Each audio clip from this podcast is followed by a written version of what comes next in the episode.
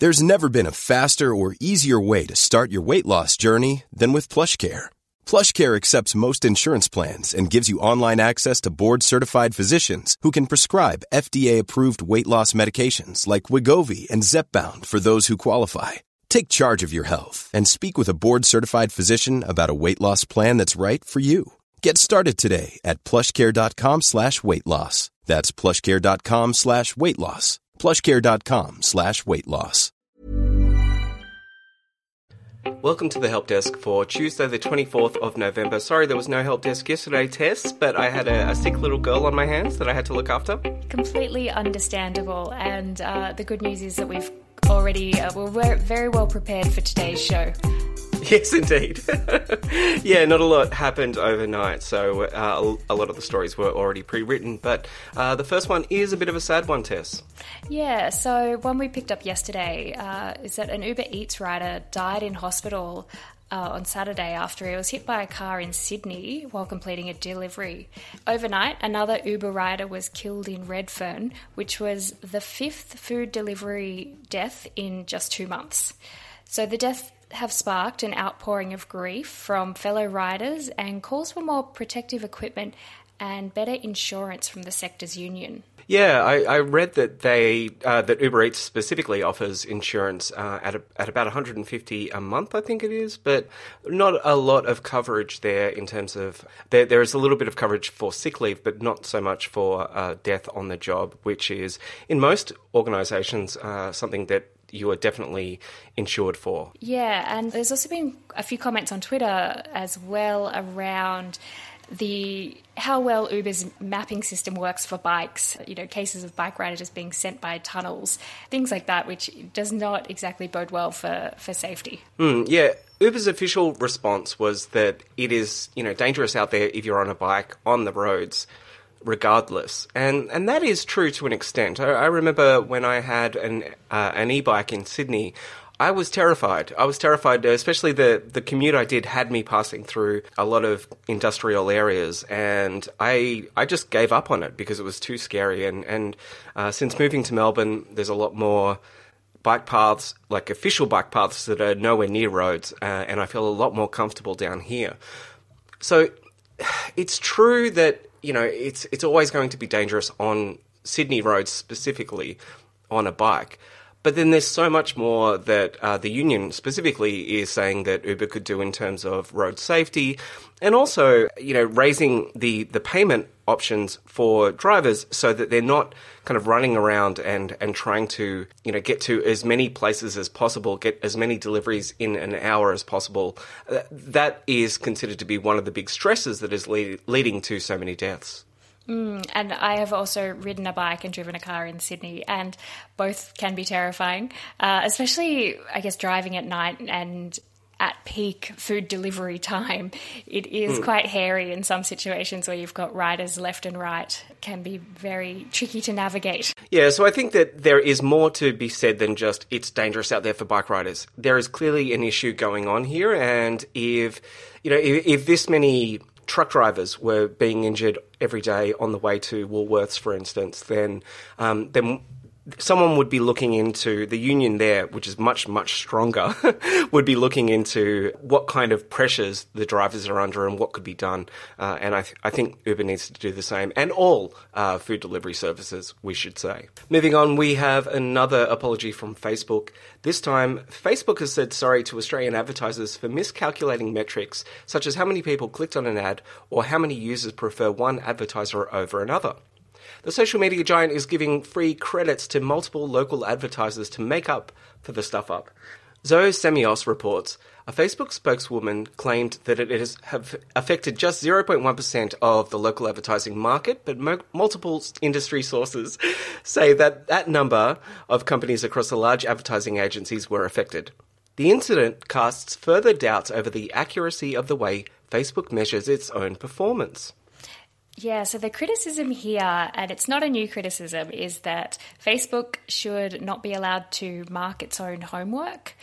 And they have made moves to bring in some third party verification services. but you would expect that the data coming out of their own platform would be a little more accurate. And all of this matters because businesses make really big, important decisions based on what they're seeing or the results that they're seeing from Facebook. Yeah, absolutely. We saw a couple of years ago that every media company on the planet pivoted to video because Facebook were, were telling all media companies that they were getting amazing, like unheard of video responses on their platform. And then when they broke down the numbers, first of all, the numbers were inaccurate, which is remarkable considering that Facebook is a data driven company. They don't seem to make mistakes on stuff that matters to them. When the numbers uh, were audited, it turns out that they were vastly overestimating the number of video views on their platform. And not only that, the video views that they were counting that were accurate were video views of more than two seconds with sound off. So you could be, you know, scrolling through your feed and the time it took you to scroll past a video would be considered a view. Yeah, uh, that viewability debate and what what constitute uh, a view or a, you know if something's been seen by a real human is uh, something that the industry has taken longer than you would expect to work out and agree upon uh, a standard metric. Moving on to France, uh, which is delaying Black Friday.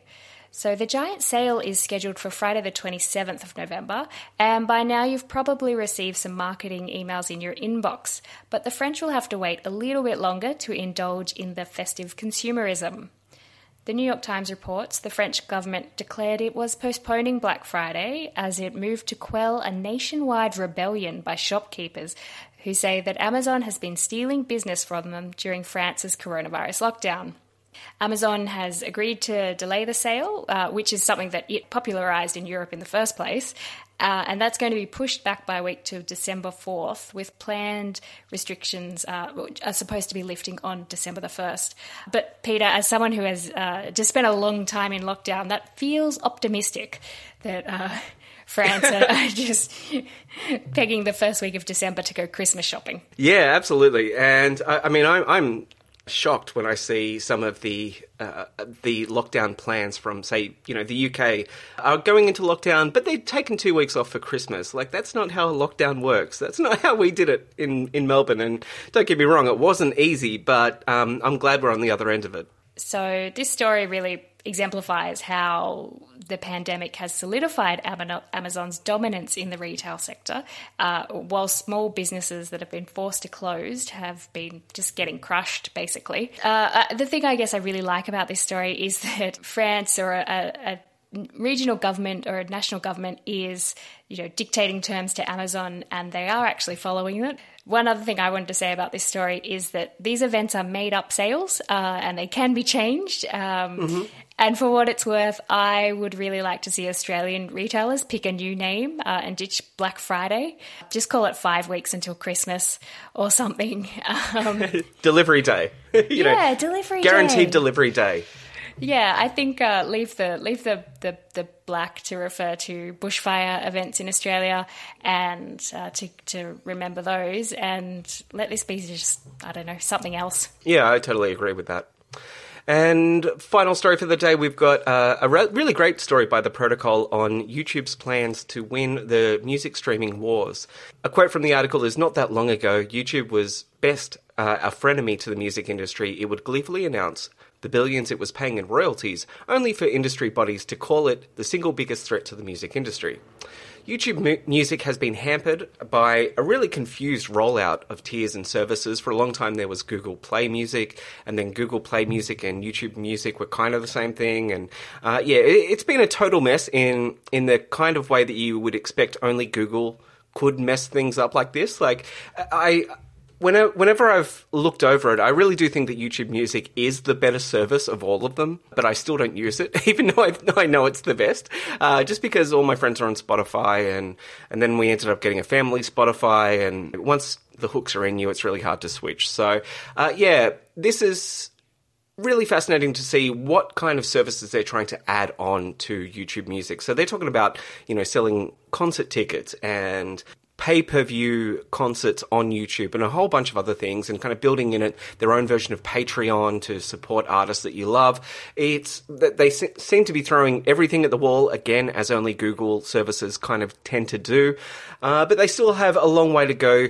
YouTube Music currently has 30 million premium paid subscribers and 35 million overall, and that compares to Spotify on 138 million paid subscribers with 300 million overall. And Apple Music is second with 72 million and no free tier. I was surprised that YouTube had a music streaming business. you don't get advertised every time you close the app on iOS? No, I don't. I must be uh, clicking the wrong things. Uh, but it, it is interesting. I think those add on features are potentially very attractive for the music industry, uh, which often complains about the Um, amount of money it receives through streaming. And they have had to turn to things like merch and concerts and tours to really be the, the money makers. And you kind of can see their, their impact because when uh, YouTube Music first started performing under that name, uh, you would see Spotify really amp up its kind of video backend, and and you would get those weird little video clips that you would see in portrait mode when you when you're playing music mm. on Spotify, all that kind of stuff. That that that was a response to YouTube Music really going hard on what their key differentiator is, which is video. Yep. Anyway, that's all we have time for today on the help desk. Thank you, Tess Bennett. Thank you, Peter and we will speak to you tomorrow as long as my kids stay healthy. Thank you. Bye. Bye.